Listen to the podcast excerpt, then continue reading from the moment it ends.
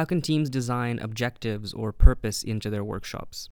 well, the first thing is making sure that a workshop is the right thing to do. Um, it's not always the right thing to do. I mean, sometimes you've got you know you, you want to run a typical meeting because it might just be a status update meeting or you might have an idea that you're going along to present you need to know that in a workshop the whole point is to be collaborative. You just need to remember this word collaboration. It's about um, hearing what other people have to say and generating ideas together.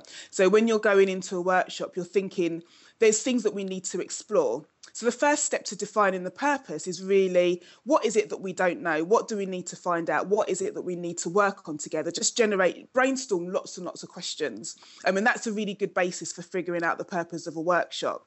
Then I say, so one of my other tips is um, to think not just to the end of the workshop and what you want to have in terms of content, but think beyond the end of the workshop. So think, you know, once all of this content is generated, once we've had a really good working session, what's the next step? What do we use that for? Do we need to turn it into a report? Do we need to create a prototype? Do we need to um, create a project plan? What is it that we need to do? And then again, that starts to focus the types of discussions and the activities that you will design into the session to make it effective.